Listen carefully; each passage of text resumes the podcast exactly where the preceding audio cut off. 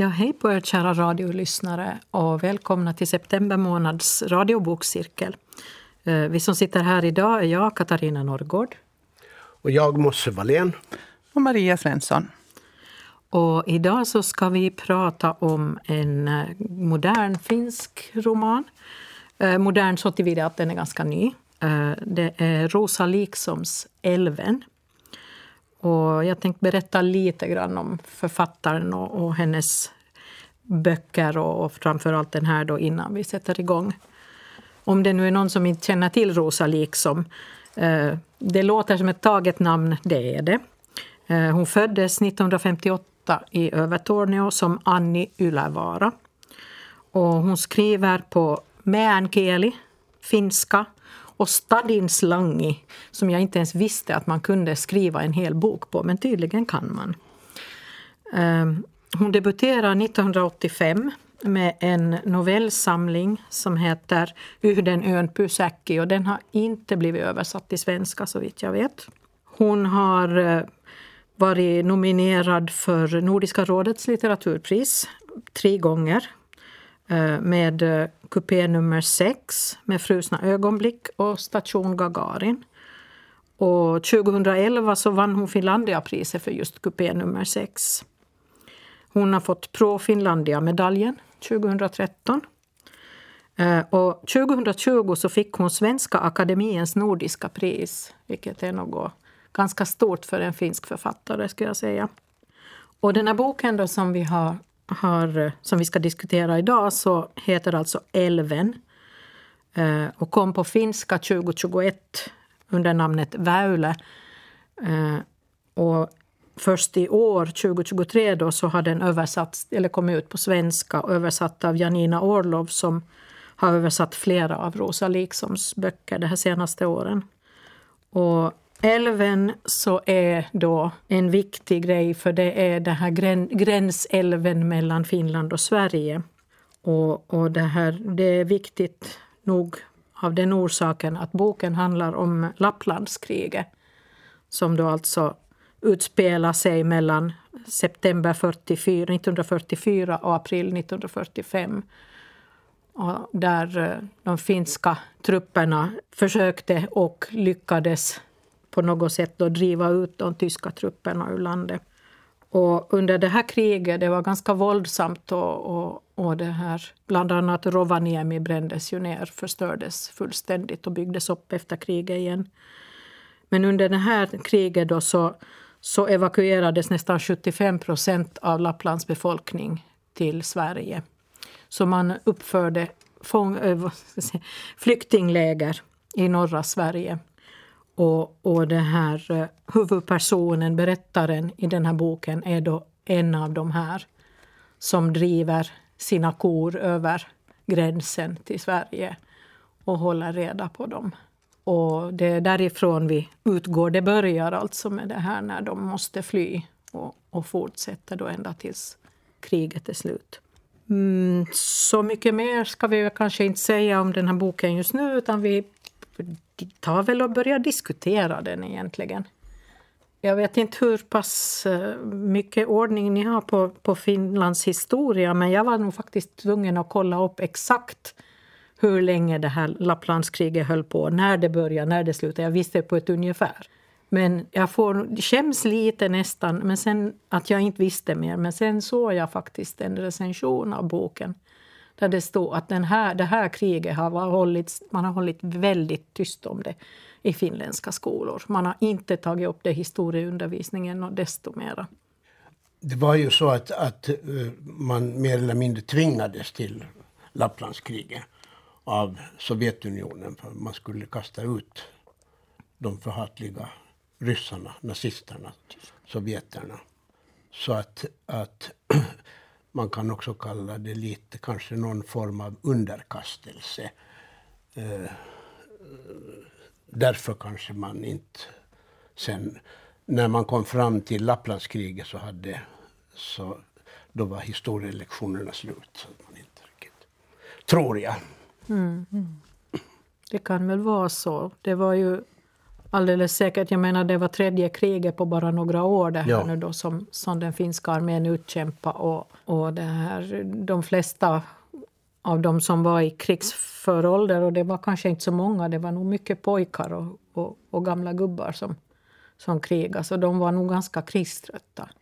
Krigströtta och flykttrötta. Här nämns ju också Karelen. Ja. Det, det finns starka spår av tidigare flykter som gör att, Jo. att det är tyngre börda när det händer igen.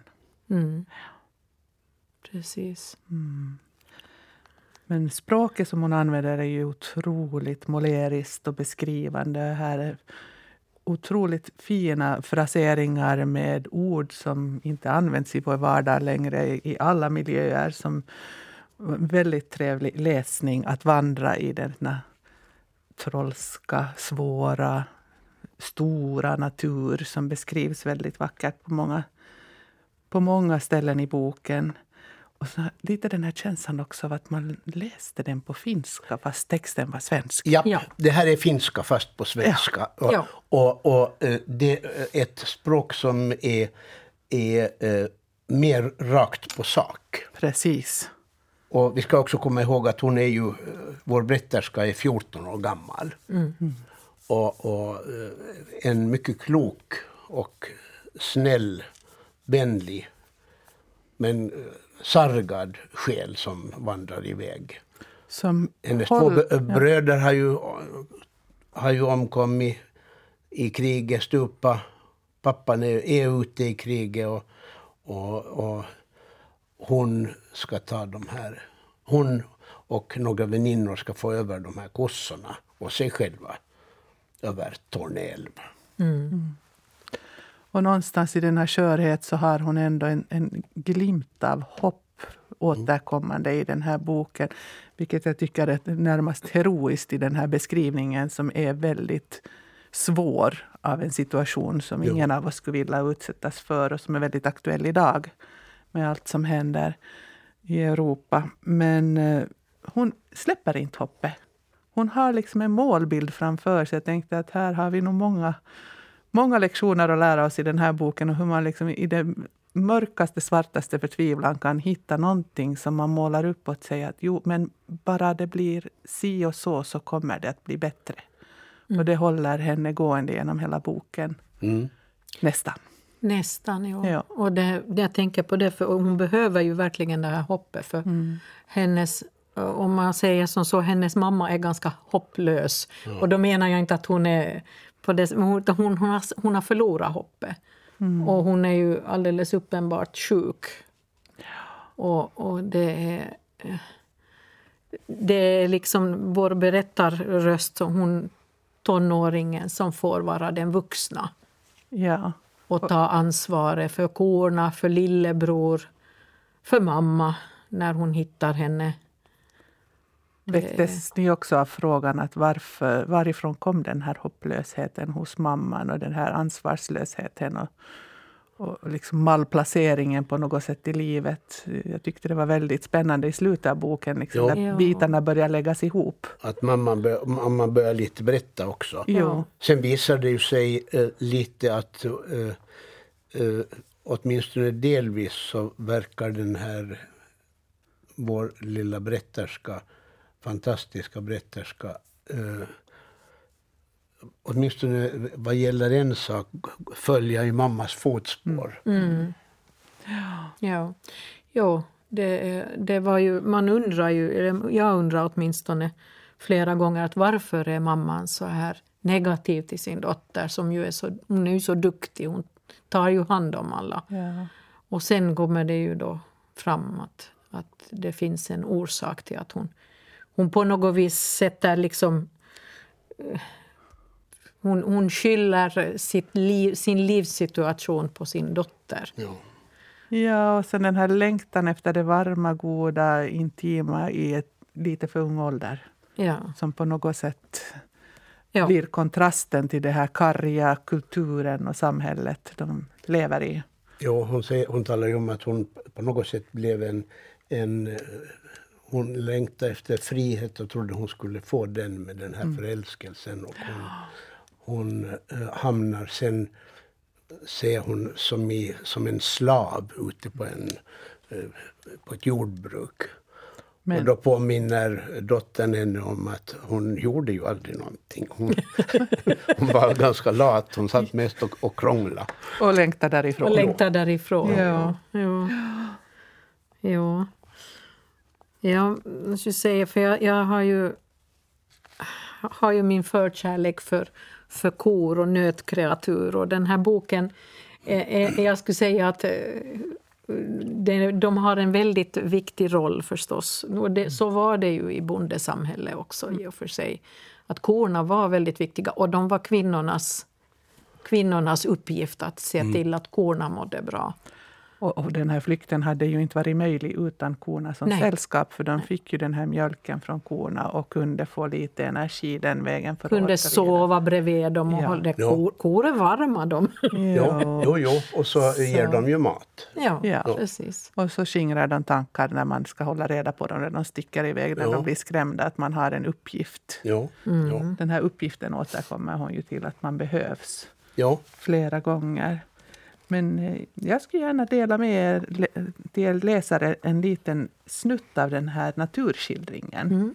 som jag tycker är både storslagen och vacker och svår i vissa stunder. Men också lite smakprov på det här finska karga språket som jag tycker mig höra genom svenskans formuleringar väldigt. En, en eloge till översättaren här att ha behållit liksom kulturdräkten på språket. Vi vandrade långsamt i skymningen. Framifrån hördes ett rop. En tom gård som vi skulle nå var utsedd till övernattningsställe. Uppgiften fick oss att öka takten.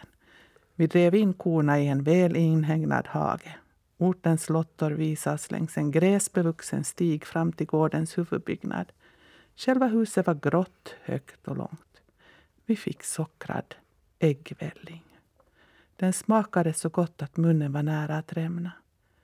Efter maten slog tröttheten till. Katri och jag gick till pörtet och lade oss bredvid de andra trötta. Vi låg som mujkor i en tunna och värmde oss. Pörtet luktade ödsligt. Genom de höga fönstren syntes stallar och en björk med smal stam. Mm. Det var vackert. Mm. Som mojkor. Mm. Som mujkor i en tunna. Ja. Och att det är någonting varmt, det var nytt för mig. Att man Ja. kan värma sig som mujkor i en tunna. Jo. Ingen fras från svenska kulturspråket. Nej, nej, Nej, nej, nej. nej, nej.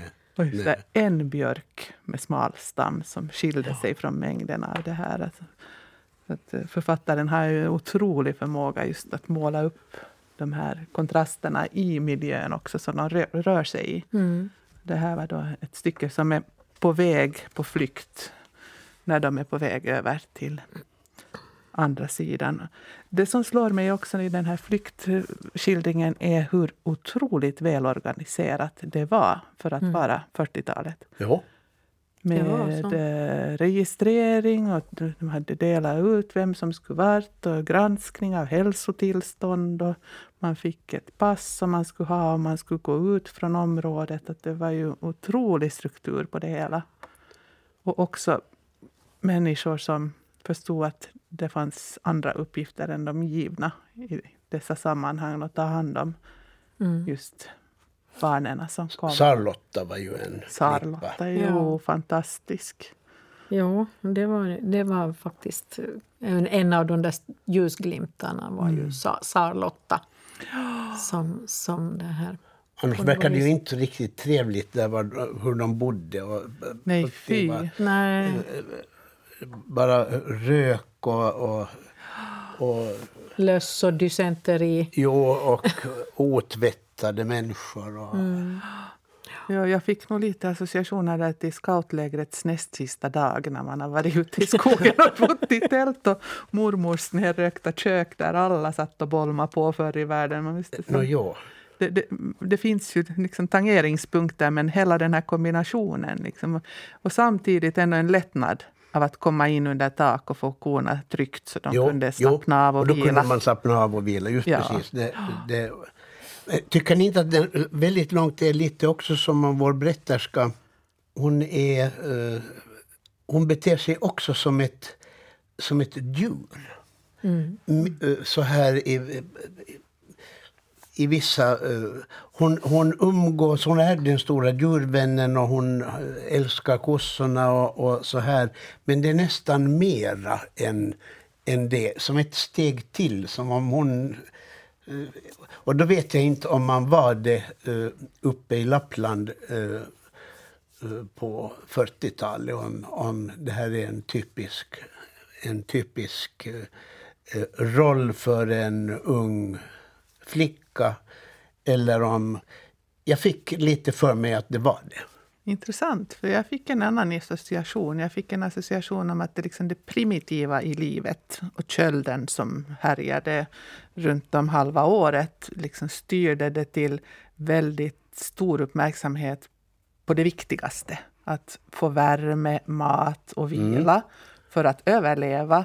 Och, och tänkte där, för det, det talas ju om att jag måste jo. få någonting i mig ja, och jag måste ja. vila och så vidare. Men också den här flockkänslan som kan vara djuraktig, att man vill mm. vara flera, men också hur hon binder det till att hon vill ha en, en människoflock.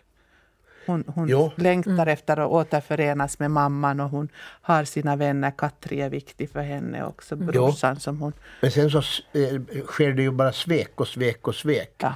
Eh, så att den här uh, människoflocken, jag, jag, jag räknar in alla människorna också till djurflocken. Men, ja, intressant spegling. Ja. ja. ja. Men, ja. ja. Hur tänkte du då när hon fick en egen liten vän? Tänkte du att de bildade en egen liten flock? Då? Eh, jo, det tänkte jag också för att, att den egna lilla vännen som var en, en, en, eh, var någonting som räddade hennes, eh, hennes eh, psykiska nedgång ja. på grund av mamman. Mm. Att, och det här skedde, skedde ju långt före det kom något ytterligare. De stora sveken kom ju, kommer ju sen mot ja. slutet. Men mamman hon sörjde ju väldigt mycket att, att ja, det var mamman och så var det Kalle och alltså brodern och ja. mm. allting gick, gick snett där. Ja. Mm. Och då ja. tänkte jag att, att, och därför blev den här så viktig. Mm. Vad, vad hette han? Aikiki? Aikili. Aikili. Aikili. Jag var också tvungen att skriva upp för det var så ovanligt ja. namn. Ja. Men jag tänkte på det där med, med den här flocken och det här så jag tänkte, jag, jag tyckte det var väldigt väl skildrat när de kommer fram först, de här flyktingarna nu då och hur, hur det, allting är organiserat som vi sa, att, att det var väldigt väl ordnat. Så jag tänkte läsa lite över det. Ortens lottor stod prydligt på rad vid sidan. Deras förkläden och hettor lyste bländvita. Vid bommen möttes vi av ett urgammalt befäl som hade dragit på sig en sliten vapenrock och på tok för vida byxor.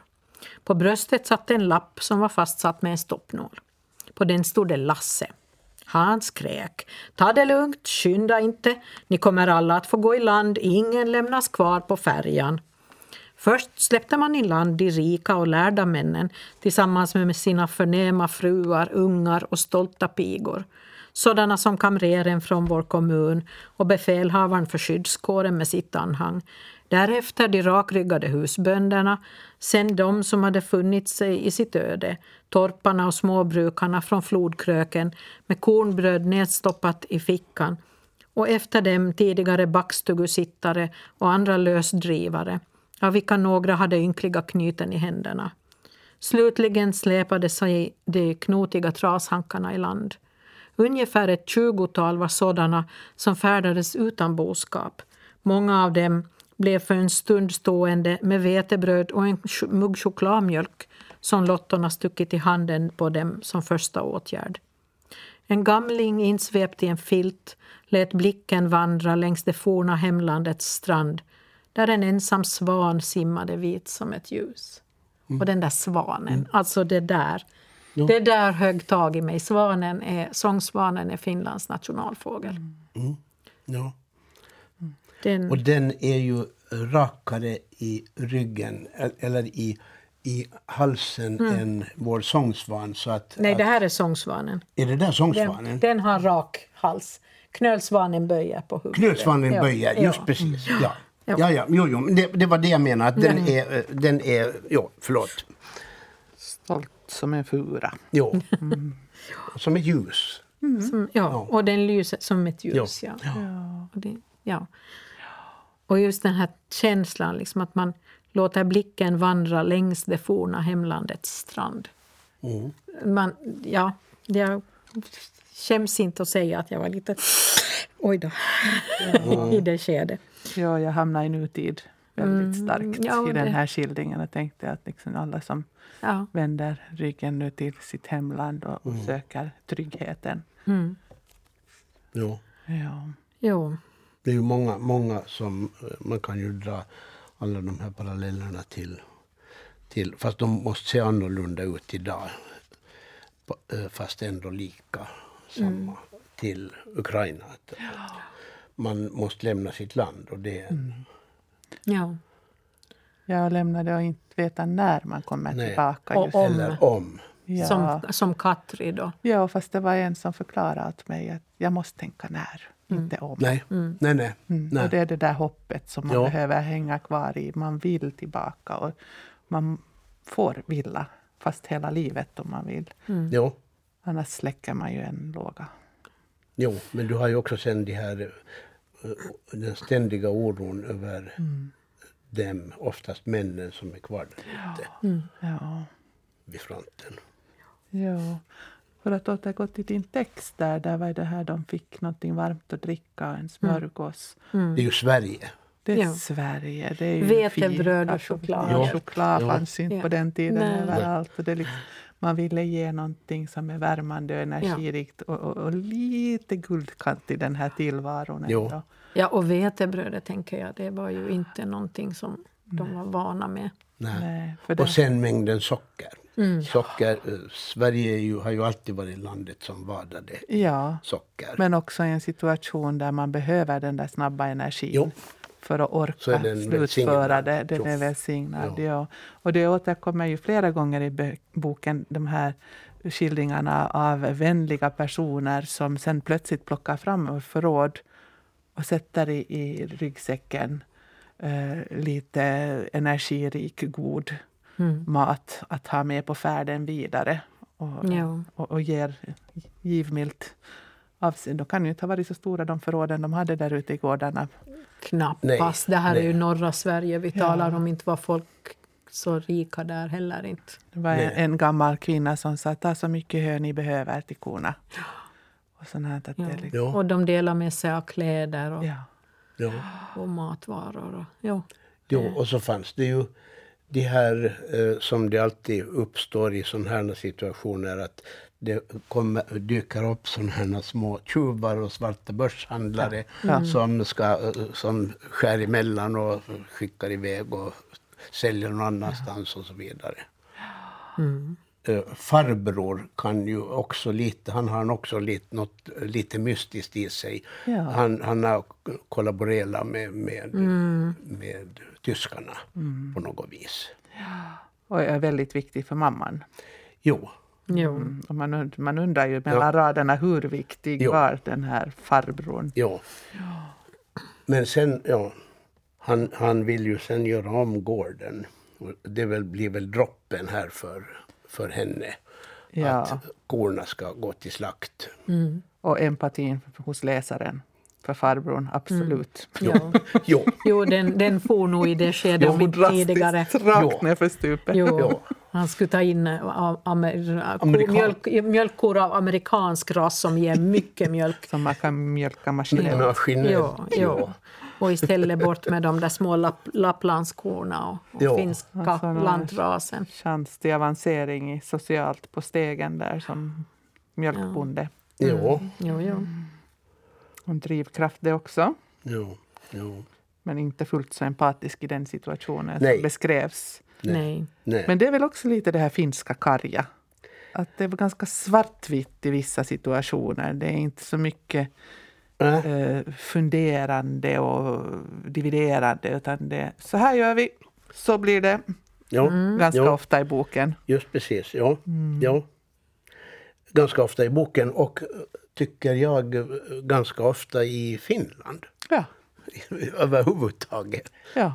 Jo, jag får tankarna till eh, överstebefälhavare som förklarade i tv när det blev oroliga tider att vi jobbar på. När vi har något att säga så meddelar vi civilbefolkningen. Punkt.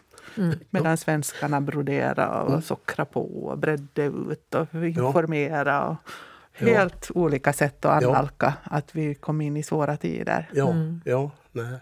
För det är mer, när vi har någonting att säga så säger vi det. Ja. För det är vi fakta. tysta. Ja. ja. Vi funderar inte så mycket. Nej, nej, nej. nej, nej. Ja, alla, alla sätt är väl bra på sitt, ja. sitt vis. Men, du nämnde den här, den här lilla vännen som, som hon så småningom bekantar sig Aikili. med. Aikili. Och som kommer att bli väldigt viktig då just som du sa när eh, me, mentala hälsan börjar lite svaja där. Jo. Ja. Och, och mamman, mammans eh, sätt och mammans eh, på något sätt sjukdom har också brutit ner inte bara mamman utan också hennes förhållande till ja. mamman. Och då blir ju Aikili väldigt, väldigt viktig. Ja. ja. Och där när hon blir upptäckt att hon har den här lilla råttan under kläderna när hon går till Sarlotta och tänker att hoops, hur går det nu? Och där kvinnan har förståelse för situationen. Mm. Det är så varm, varmt ögonblick när mm. liksom till och med pysslar om råttans svans som hade ett sår på och säger att det, ja, att det är viktigt att ta bra hand om den. Ja. Det var ju också vackert hela alltihop med råttan. Alltså hur, hur, hur, man eh, tyckte kanske nästan själv att man kunde bli åtminstone lite vän med en råtta. Ja, jag blev och funderade lite efterhand som den här Aikili beskrevs och, och de umgicks och den var med överallt. Att hur snabbt blir råttor stora, tänkte jag.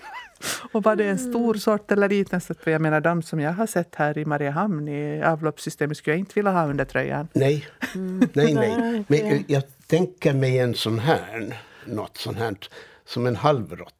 Kanske. Ja, typ som en ökenråtta-aktig. Ja, Nej, eller? kanske nog lite större ändå. Men, ja. ja, men den, den kutar ju runt ja. så här. Ja, men så gör tamråttor också. Att, och på om, kroppen? Ja, de tycker om att krypa in under en tröja och sen sätta sig liksom i ärm, Är det så? Har du haft eller, någon? Nej, jag har inte haft men mina släktingar hade. Okay. De var ja. jättecharmiga. Men ja. de kröp in under tröjan och sen satte de sig någonstans liksom på ja. axeln. Eller något. Ja, vad det var varmt och skönt varmt och, och gosigt. Och, och, ja. lite grotta någonstans. Dansmöss har jag sett som gör så, men jag liksom mm. föreställer mig hur den blev större och större och större och klorna vassare. Jag tänkte det måste ju klösa ja, när den klättrar. Men... Det borde det ju i alla fall göra, för de har ju nog vassa klor. Ja, mm. men det här är en, eh, en liten beskrivning av just hur hon blir bekant med den här råttan. Det tyckte mm. jag var väldigt vackert skildrat. Om, om jag får läsa jo. några rader. Jag återvände till Bredhögen på eftermiddagen och stannade för att vänta. Det dröjde inte länge före råttan var där igen. Jag räckte en brödbit åt den. Den gnagde på den och sneglade alltid då och då på mig. Följande dag kom den i min hand och när jag lyfte den till min famn satte den inte emot. Den var klenvuxen och det droppade blod från svansen. Jag släppte den fri. Snart litade den på mig och slank längs min arm upp och in genom halshålet mellan klänningen och underskjortan. Jag döpte den till Aikili och beslöt att Aikili var och skulle förbli min hemliga allierade. Mm. Och där for ensamheten. Mm. Ja. Ja. Mm. Jo, för ja. hon hade honom hela tiden. Ja. ja. Och Charlotta sydde en liten påse där den kunde vila under knäna. Den största kärlekshandlingen i den här romanen tyckte jag. Ja, det var, ja. Ja. Ja. Ja. jättevackert. Men jag tyckte också överhuvudtaget, alltså det, det är ju mycket djur. Mm. Mm. Det är, ju, det är korna, det är hästar, det är mm. hundar som hon hör skälla på olika ställen. Och, och, och, hon känner skillnad på... När de kommer tillbaka till hembyn så hör hon skillnaden på gård, gårdshundarna Ja. Där Jo. skäller den och där skäller den och där skäller den. Hon nämner inte överhuvudtaget vad gårdsfolket heter Nej. men hundarna det har Ja. hon koll på. Ja. Och det känns bekant när man är hundägare. Man vet vad alla hundar heter och sen, ja det, det är ha- hans husse. För man vet inte vad husse heter. Nej, nej, nej, nej. nej. Men, men överhuvudtaget, det, det dyker upp mycket sådana här... Hon, hon nämner uh, spillkråkan bland annat Ja. och, och hackspettar också. De ja. är ju Ja. i, i det här, åtminstone i den finska folktron så är de ju dödens liksom sån här ledsagare. Jaha, Ja, okej. ja. Men sen, det, för det här måste jag få läsa, det är bara kort. Men jag tyckte det var så fascinerande. Vid midnatt yrade jag förvirrat för jag kunde inte andas. Jag drog in luft genom näsan och försökte stänga munnen men det gick inte.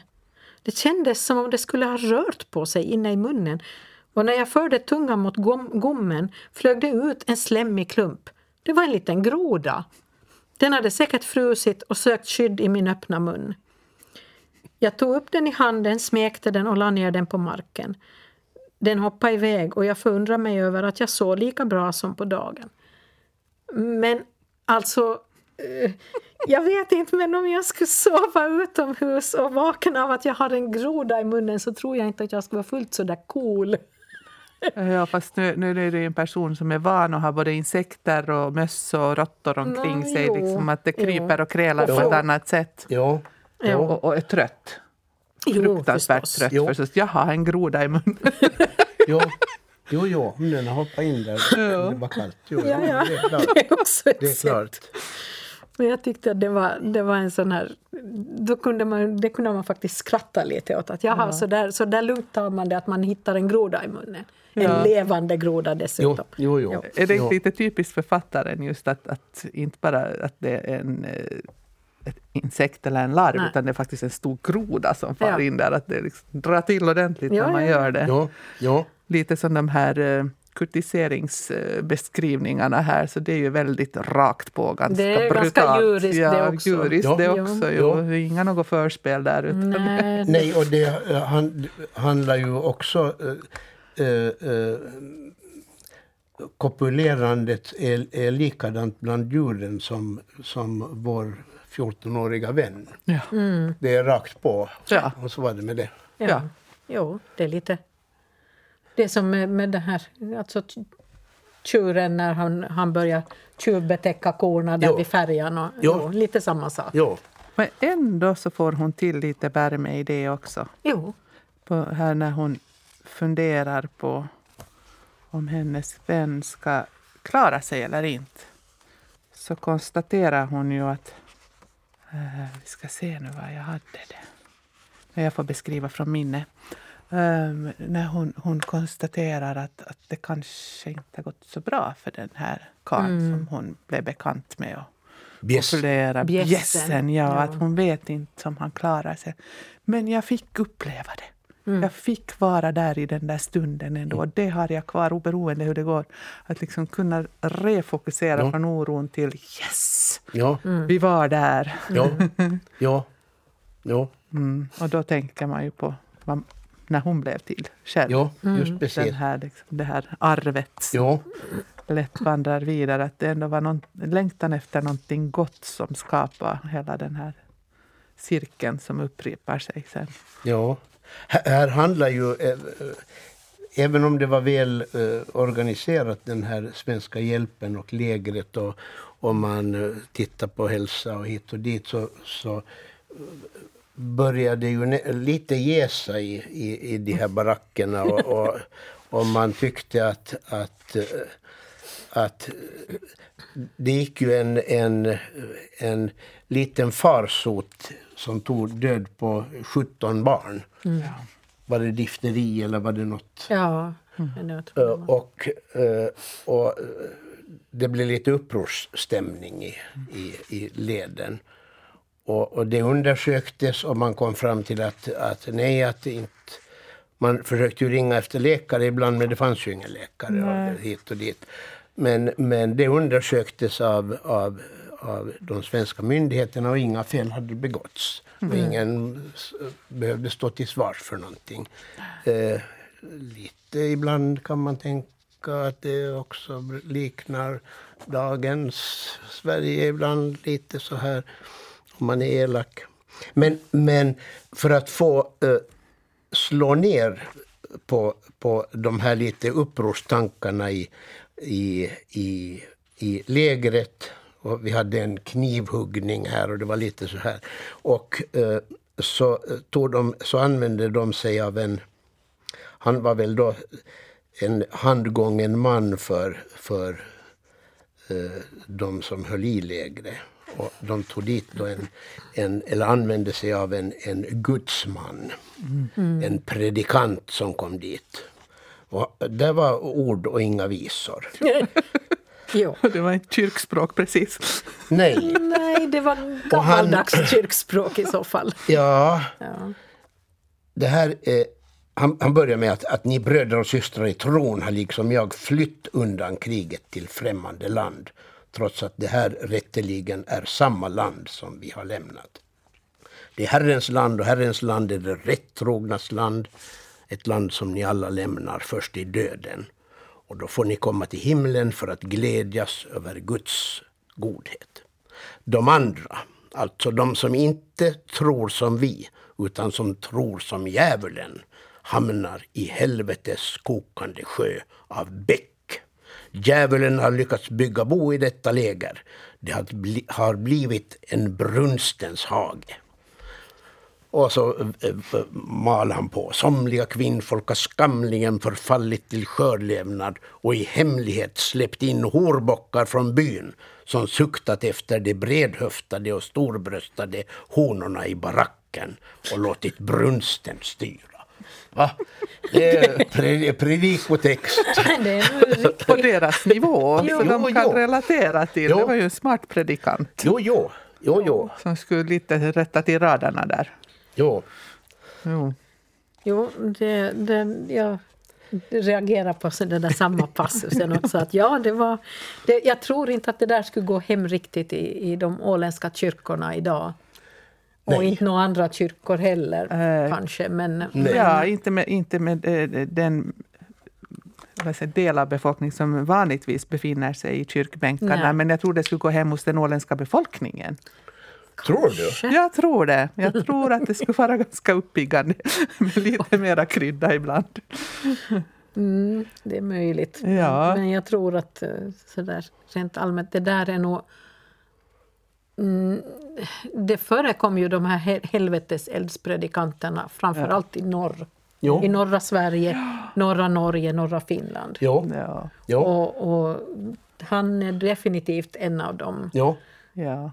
Jag måste lite förklara mig. Jag är ju både prästdotter och prästbarnbarn och prästgudbarn. Så att jag har ganska stark förankring till hur det brukar gå till här i kyrkorna i vår del av världen. Men jag har ju också varit missionärsbarn i Afrika och sett andra varianter av jo. det hela.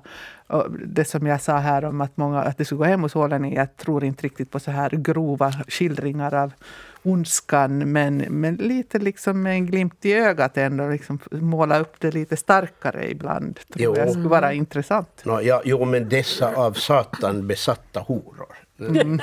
Nej. Nej. Nej. Där, där går gränsen. Kanske inte riktigt. Men, men salvelsefullt var det. Ja. Och jag tror att det också eh, tog lite skruv i... Lite samvetsväckare. Ja. ja. Mm. Jo. Och det har vi väl kvar, får jag hoppas, i, i våra kyrkbänkar. Lite samvetsväckare ibland, men i lite mildare formuleringar. Jo, jo, jo. Mm. Ja. Eh, jag tänkte också på... Jag, jag var lite intresserad av det här. Hon, hon eh, var ju ute och vandrade på natten en gång och, och fick lift med en militärbil mitt ute i skogen och, och, det här, och hamna och sitta i baksätet med någon som hon kallar för en krigsherre. Mm. Och det var väl en högre officer då, ja. svenska armén. Uh, och, och, det här, och, och det som, som hon pratade om med, med honom, eller som han pratade om åt henne egentligen. Så det var också lite så här att... Uh, jag tänkte läsa bara kort det här. Bilens lyktor skapade en ståtlig allé av ljus i mörkret. Det kändes som om den matta natthimlen var så låg att jag hade kunnat röra vid den. Jag märkte att den där krigsherren mätte mig med blicken. Jag kikade också på honom. Hans näsa blänkte och varje guldfärgad knapp i rocken hade tre kronor. Han suckade djupt och sa att Hittills har jag tänkt att ni som kommer flyende hit sätter er vid vårt matbord som objudna gäster och slukar alla godbitarna först. Men när jag ser på dig veknar mitt hjärta och jag förstår att ni inte har lämnat ert eget land för skojs skull. Det är rädslan för döden som har drivit er hit. Vi älvbor är ett och vi talar samma språk fastän man har dragit en gränslinje mellan oss på kartan. Mm. Det är så Det är vackert. vackert. Och, och jag, jag måste ju säga att jag tycker ju att Janina Orlov har ju nog... Hon, jag kan förstå att det tog två år innan den kom ut på svenska för det här måste ha varit väldigt mycket Ja. arbete med att hitta då precis de där rätta orden. Men det känns som att hon verkligen har gjort det. Ja, ja. Det går inte att översätta rakt från finska, bara ordagrant. Nej, Nej, nej, inte. nej. definitivt inte. Nej. Nej. Nej, och det här som vi talade eh, om tidigare, att det här är faktiskt man hör det finska i, i hela boken. Jo. Ja, och namnen förstärker förstås Jo, också. det förstärker, men, men eh, även om man tar bort namnen så är det finska man, man, man hör. Och det, det gläder mig. För det ger mera mm, must och verklighet åt, åt hela texten. Ja, tror ni man upplever samma läsning om man inte har den finska referensen från tidigare? Jag tror det, men Beroende man kanske också- ja. känner det lite annorlunda. kanske. Men jag tror att man nog ändå kan känna det. Jag, har, jag, jag tänkte på det, för det här det är väldigt... Eh, hur ska jag säga? Det, just det där som gör det finskt så skulle jag säga det är en del av det så är de här korta, korthuggna meningarna. Med, med väldigt målande språk. Men det är väldigt... Det, det finns inga några långa, långa, långa meningar. Det är inga Ulf Lundell det här. Och, och jag tror nog att även en som inte har liksom det här finska, någon finsk referensram så kan ändå känna det här. Det skulle vara intressant att höra en liksom pur svensk läsares upplevelse av, av det finska no, En namn. skåning. Ja, en skåning till exempel. Som, Ja. ja. Mina tankar har ofta gått just till Lappland och de möten man har haft med människor där som av, av lokala befolkningen. Bland annat en äldre man som frågade när vi hade lite bråttom till bussen på skidor som scouter och det var minus 25 och skaren bar. Så vi frågade kan vi skida snett istället för att fara så här i vinkel så vi hinner med bussen? Kyllä. Det var det enda svar vi fick. Ja. Ja. Ja, ville ju gärna ha liksom att är det något vatten under, är det is eller är det åker eller vad det är. Det var bara kyllä, far Ja. iväg. Ja, ja, ja. Det hade passat in här. Ja. Jo, vi hann med bussen den Ja. Det som förvånar mig eh, eh, lite med det här språket är att de talar om värst hela tiden. Jo. Som längdmåttet. eh, eh, Och det är ju ett ryskt. Ja. Eh, Men eh, jag fick ingen förklaring. Eller har har ni lyckats hitta någon? Nej, nej jag, har inte, jag tänkte på samma sak. Och, och tänkte, men nu, använder man ju, nu talar man väl om kilometer på 40-talet ändå. Jo. Ja. Vi gjorde det, alltså svenska delen av befolkningen. Men hur är det med, med glesbygdsfinland? Hade man kvar ålderdomligare språk, undrar jag när jag läste. Jag tänker liksom, det fanns ju de här värst... Vi har ju här även på Åland de här värststolparna på postvägen. Ja. Ja. Men, men det är ju en, en modern... De har ju satt upp dem på nytt. Liksom. Men jag, jag vet faktiskt inte. Det där borde man nästan kolla Ja. upp. För jag reagerar också på det och sen glömde jag att titta, Ja. titta efter. Men nu tror jag åtminstone finska armén använder nog definitivt kilometer. Alltså att de angav. Jo, och det borde ju tyskarna som skulle kastas ut så borde också ha använt kilometer. De har och- definitivt inte använt ryska Nej. tsa- tsartida mått. Nej, nej. Nej, det är knappast något jordbruksmått heller för att man hade ju inte åkrar i kilometervis. Nej. Nej, nej, Nej. nej. Ja, nej, det, det där, får man kolla En, upp. ett litet frågetecken. Ja, faktiskt. Ja. Vi lämnar det till lyssnarna att ta reda Ja. på själva. Kolla, Ja. kolla upp. Men den här älvens betydelse liksom som nerven i alltihopa och som, som till och från punkt och allt det här och, Ja. och livet kring älven och hur man ordnar med transporter över och hur, hur spännande det var liksom längs med den här stranden också, allt som försiggick där. Det blev ju en, som en sån här pulsåder i hela den här tragedin på något vis. Ja, Den här Jag gränsen. tänkte, tänkte på det, ja, för att, att det här, i och med att den här då är översatt från finska och på finska heter boken Väylä. Väylä Alltså led. leden, trafikled. Ja, led. ja. Ja. Ja, både flyktingled och...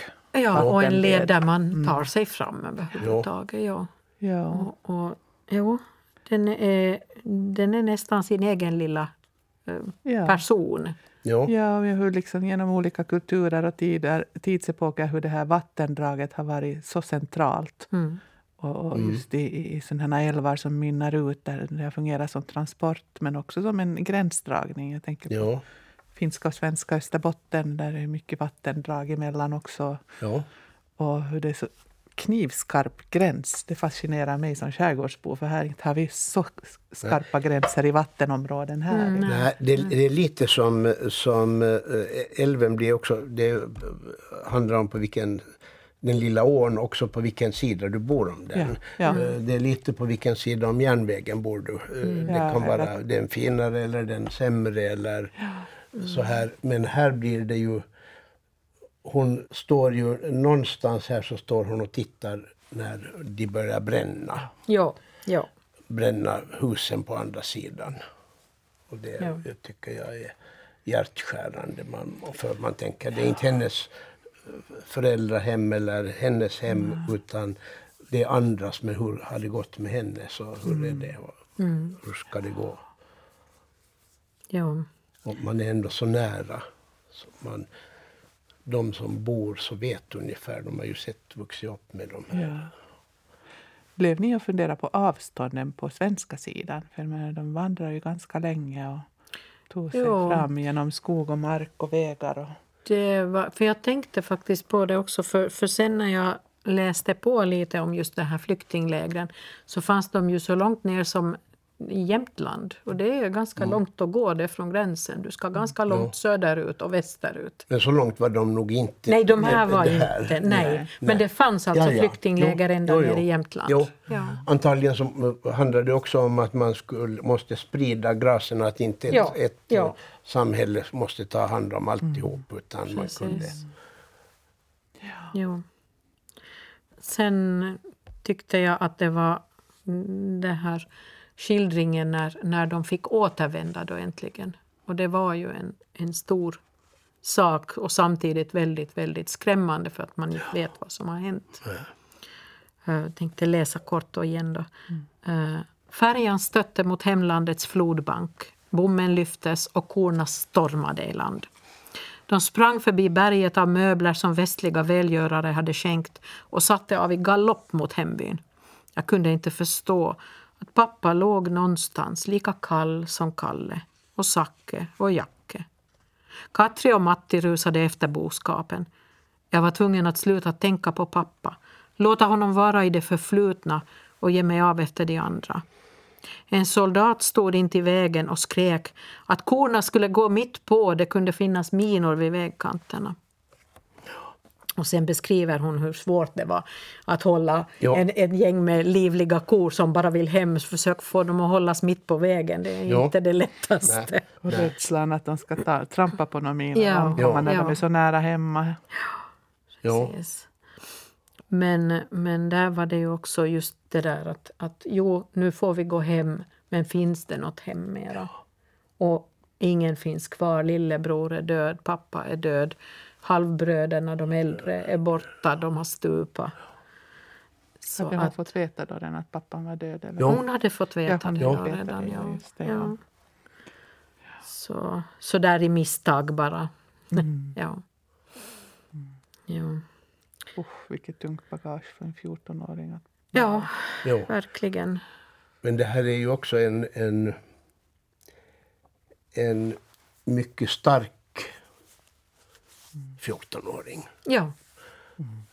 Det Hon- får man nog säga. Ev- Hon har sina gropar och hit och dit men, men, men eh, hon går framåt och framåt och framåt. Ja, det känns som att hon, hon stor- ger inte upp. Nej, och stor hjälp tycks hon ha av djuren och sitt förhållande till, Ja. till dem. Jo, det, det dit hon söker sig när det känns riktigt jobbigt så är ju just så där inbland med korna och Mm. krusa dem i pannan och, och luta sig mot dem och, och hålla om dem. Ja. Att de får lite värme och lite Det roligt, det här som, just som du läste så, så när uh, korna satt av när de kom till stranden. Mm. Ja. För de hade också då hemlängtan. Det är liksom alla eh, beskrivs det ja. Allt det där välbekanta. No, det är Jo, jo. alldeles säkert kor mycket Ja. smartare än man skulle tro. Ja, Förstod de att det var returresan över vattnet? Ja. Satt jag och funderade när jag läste att det är samma färja men åt andra hållet. ja. Nå, tydligen kanske. Någonting, Ja. någonting förstod de i alla Säkert fall. stämningen på människorna omkring också. Att det är någonting Jo. gott som händer Jo, nu. och att, Jo. att eh, man känner den här uppåt. Ja. Glädjen över att, Jo. att Jag, få id, återvända. jag iddes inte läsa fortsättningen där hon beskriver hur Mm. landet har blivit förstört och det har bränts och det har krossats. Och det, har, det, det, det var ganska mörkt men det är klart, det blir ju så. Det ser ju, vi ser ju i, i tv nästan dagligen hur, hur ser vi reportage, bildreportage från, från sönderskjutna städer och byar i, i, i Ukraina. Hur de ser ut. Det är ju förskräckligt. Det är ju bara, bara högar alltihop. Ja. Ja, varje gång det kommer så tänker jag att måtte man inte bli likgiltig inför det att det kommer så ofta. För Det är så lätt att det blir liksom vanligt att man ser de här scenerna. Att, Ja. Mm. ja, vad tänker vi om den här boken? Rekommendera åt alla. absolut, speciellt i den tid vi lever i nu. Väldigt, väldigt stark skildring av ett jätteaktuellt ämne och jag tror att, att både ödmjukheten för de dagar man själv har det bra men också förståelsen för vad det är för tankar och känslor som finns med i bagaget för folk som hamnar och lämnar sitt hem. är jag satt och tänkte att den här borde ju ingå i, i skolläromedel. Jag tänkte precis just säga det här borde vara obligatorisk läsning i svenska. Ja, för, för det här skol, i skolorna. För det här är, Har- I och med att den handlar om en ung människa också. Den, Har någon, någon eh, aning om vad, man, vad som är obligatorisk läsning i svenska Jag, idag? har- jag har bara koll på, på lågstadiepensum och Ja. där har vi ju att man går in på olika genrer. Att man ska Okej. ha läst i olika, men, men där är det ju valfritt sen att välja. Man styrs ju lite Jo. förstås av lärare men just att man, man går igenom prosa och fakta eh, och så olika är det ju poesi och också så i vidare. högstadiet och gymnasiet. Så. Ja, men sen beror det ju väldigt mycket på läraren. Ja. Vem som, det finns inte i, i läroplan att de här Nej. böckerna måste Nej. man läsa utan det är att man ska tangera vissa genrer och så här. Men vi har ju väldigt goda lärare i svenska på Åland så det skulle förvåna mig stort om inte sån här litteratur är på bordet. Jo, vi får ju hoppas att till exempel vår, vår skolansvariga minister kanske kan utverka ett, ett pensum pengar så kunde man kanske eh, skicka in de här böckerna i. Det finns ju resurser i, i skolbiblioteken idag att ta in eh, aktuella böcker och det här. Men en masse Mm, jo, Ja. jo. Också så att det inte bara är fem Klassuppsättningar. böcker. Nej, nej, man okej. brukar ha Ja, ja, klassuppsättningar på böcker som man tycker är viktiga för, Okej. för Kunde klasser nog, att läsa. kunde nog rekommenderas. Ja, ja, så att det kan vi ju ta med oss från litteraturföreningen och tipsa bibliotekarierna om det här. Mm. Och, och få det på önskelistan. Ja. Jo.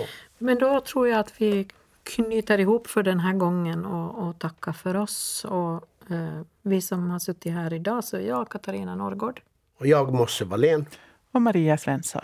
Och eh, i oktober kommer vi sen att, att prata om en bok som är någonting helt annat. eh, nämligen franska Valérie Perrins Friskt vatten till blommorna. Men till dess så tycker jag faktiskt att om ni får tag på Rosa Liksoms Älven så rekommenderar jag att läs den. Jo. Hej då!